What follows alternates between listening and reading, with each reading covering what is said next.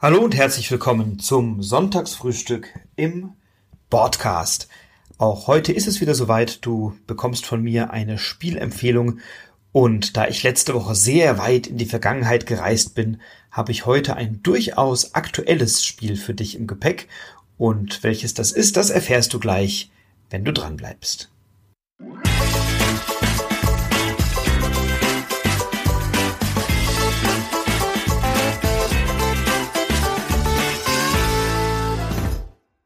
Ja, es ist wieder Sonntagsfrühstück. Insofern schnapp dir eine Tasse Kaffee oder Tee oder bereite dir dein Lieblingsmüsli zu und schnapp dir ein Glas Wasser oder Saft. Denn heute machen wir einen gemeinsamen Ausflug nach London. Next Station London ist das Spiel, das ich dir heute vorstellen möchte. Möglicherweise kennst du es. Es ist aus dem Jahr 2022, also aus dem letzten Jahr, im Verlag oder im Vertrieb HCM Kinzel erschienen. Und es ist ein Spiel von Matthew Dunstan. Und Matthew Dunstan ist ja ein sehr kreativer Kopf der Szene, den du möglicherweise kennst und über den wir hier auch schon sehr, sehr häufig gesprochen haben. Also Matthew Dunstan steckt zum Beispiel als äh, Autor hinter Chocolate Factory, über das ich hier schon gesprochen habe, also das ich rezensiert habe. Matthew Dunstan steckt hinter der Adventure Games Reihe, er steckt hinter der Echoes Reihe, die bei Ravensburger erschienen ist. Ähm, er ist der, der Autor, der auch ähm, verschiedene andere Spiele erfunden hat. Also Dice Hospital zum Beispiel hat er erfunden und entwickelt. Die Echoes-Reihe habe ich genannt. Ähm, äh, Guild of Merchant Explorers, die Gilde der fahrenden Händler, das in diesem Jahr bei Skellig erscheinen wird. Also My Shelfie, ähm, was jetzt als, glaube ich, total regal wird es heißen, ähm, auf Deutsch erscheinen wird. Also durchaus ein sehr kreativer Autor mit vielen, vielen Publikationen.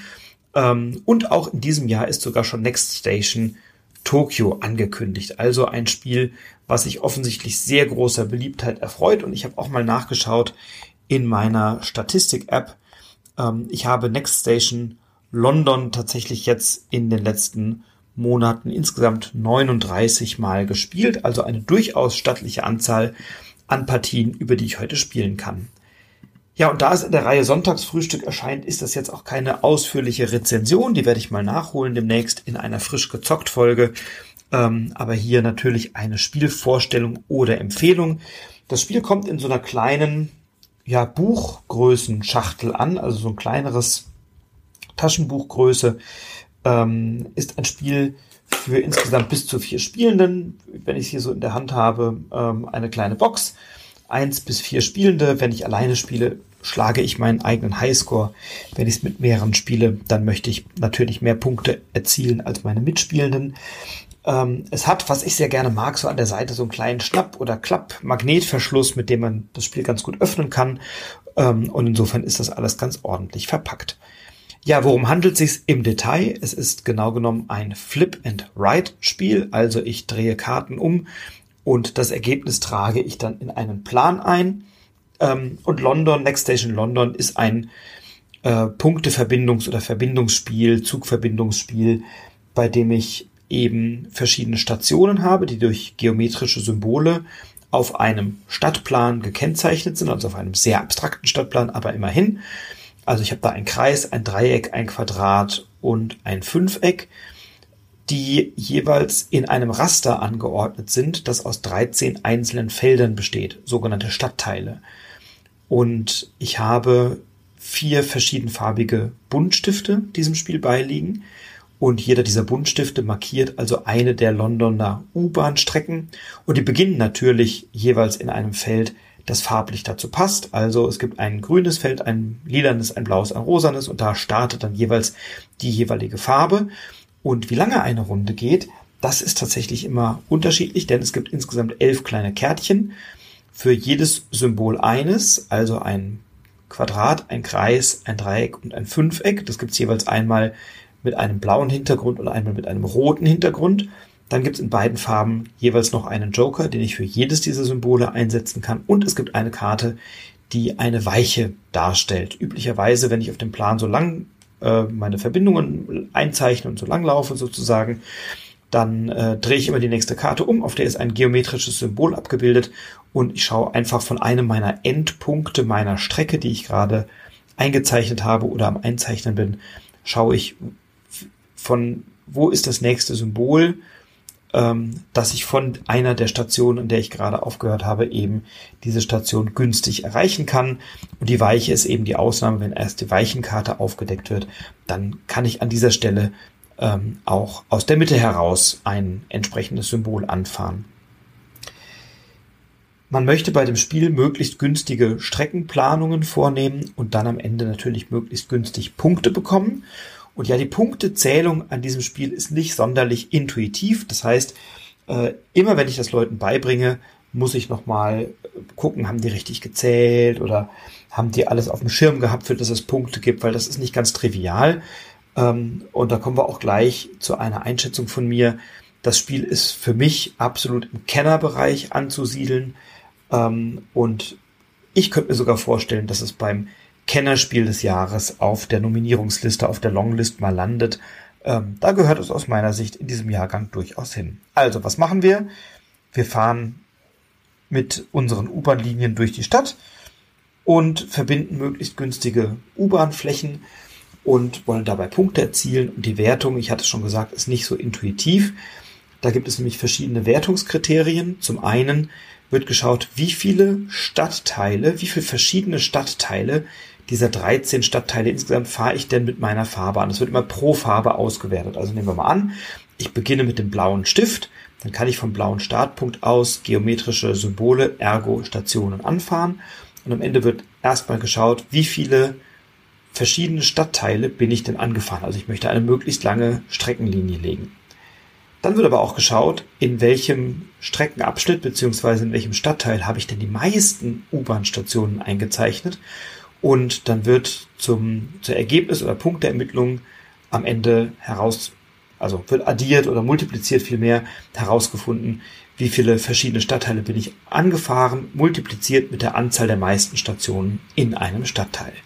Und das mache ich insgesamt viermal und dann ist das Spiel auch vorbei. Also es dauert so reichlich 20 Minuten. Insofern ganz entspanntes Spieltempo, ganz entspannte Spielzeit. Ich möchte diesem Spiel aber nicht nur beliebig durch London cruisen, sondern ich möchte auch gleichzeitig Aufträge erfüllen. Es gibt insgesamt zwei Aufträge, die für alle gelten.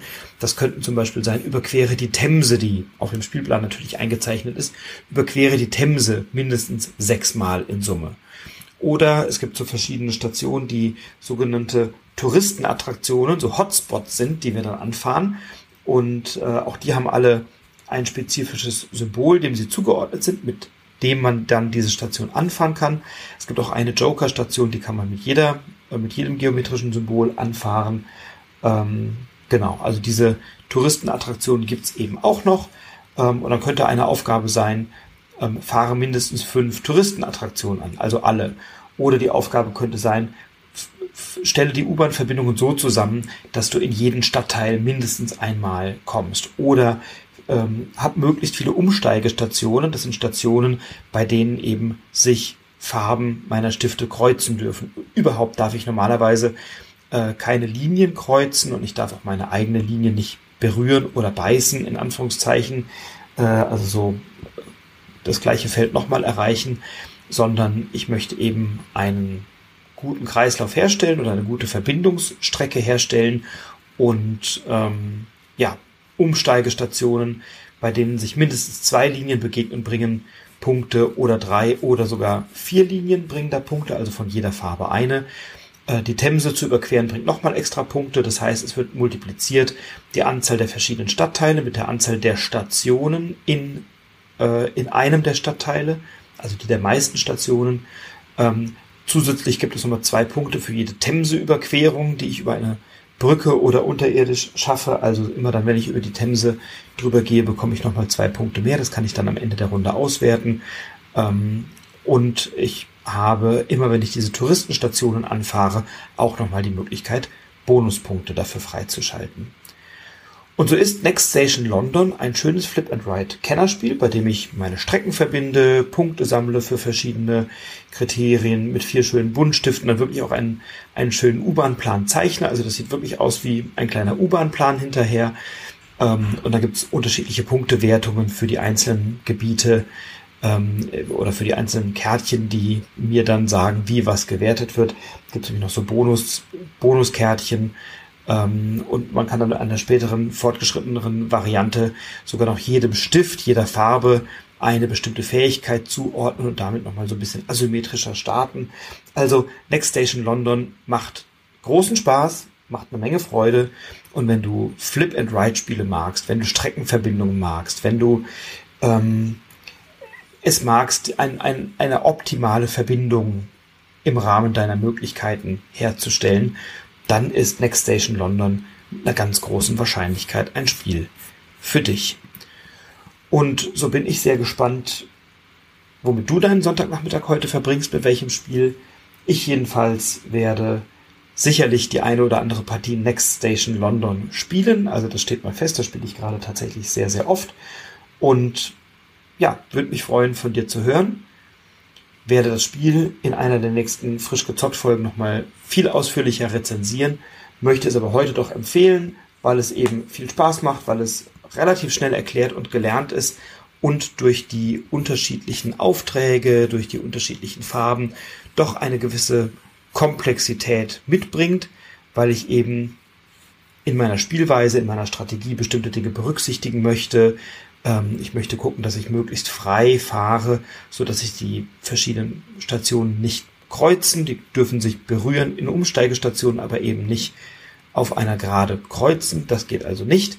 Ähm, äh, das Spiel ist dadurch reizvoll, dass man nie so richtig weiß, wie lange eine Runde eigentlich dauert. Also ich weiß vielleicht, was schon verwendet wurde an Karten, an Symbolen, aber ich weiß eben nicht, ähm, was noch kommt, denn sobald fünf rote Karten aufgedeckt sind, ist das Spiel vorbei, unabhängig davon, was da sonst noch so liegt.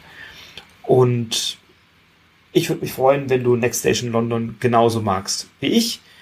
Ähm, und ich freue mich schon drauf, es dir noch ein bisschen ausführlicher vorzustellen.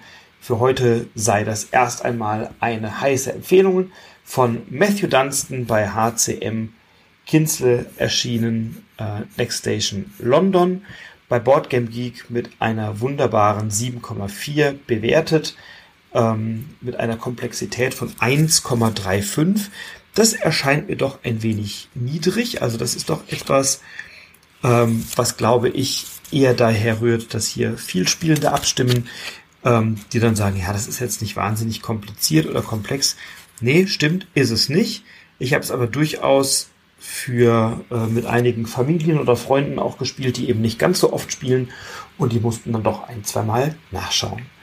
Im Original bei Blue Orange Games erschienen, ähm, also auch das der Vollständigkeit halber erwähnt, und Artist Maxim Murin.